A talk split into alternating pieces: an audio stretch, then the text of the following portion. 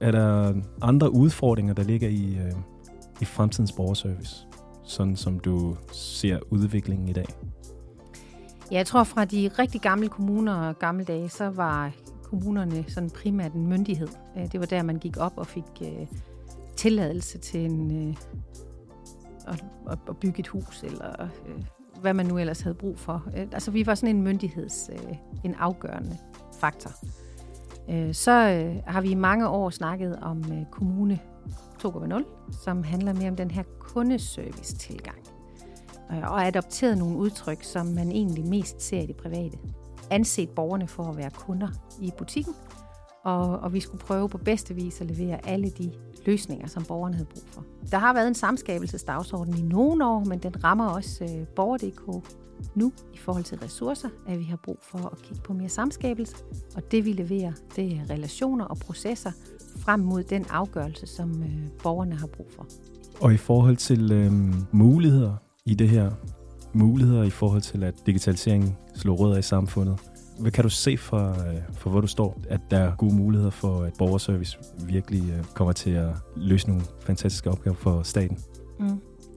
Ja, vi kommer til at løse opgaver for borgerne, ikke for staten. For borgerne. Vi får opgaverne fra staten, men vi løser dem for borgerne.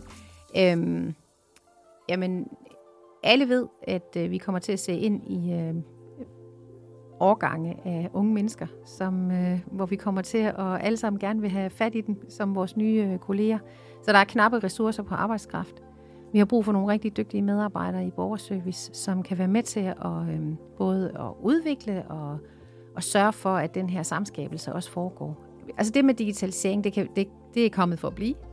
Det vil bare udvikle sig mere og mere, og vi er også et samfund, som har udviklet os efter corona, eller i coronatiden og efter coronatiden. Sådan en rivende udvikling. Man har måske også oplevet, at der er et gap mellem nogle af vores borgere, som ikke er i stand til at følge den samme udvikling. Så vi har i borgerservice i Aabenraa kigget lidt på, at vi skal være tilgængelige for vores borgere, både på de digitale muligheder og services, så dem, der kan betjene sig selv hjemme i sofaen og helst vil det, de har så mange muligheder for det som overhovedet muligt. Men så skal vi også frigøre ressourcer til, at vi kan være den gode ven, man kan ringe til, eller man kan komme på besøg hos og få hjælp i forhold til ens problemstillinger. Og det skal vi selvfølgelig bruge nogle af de digitale løsninger eller teknologier til at frigøre ressourcer til, at vi kan være tilgængelige for vores borgere.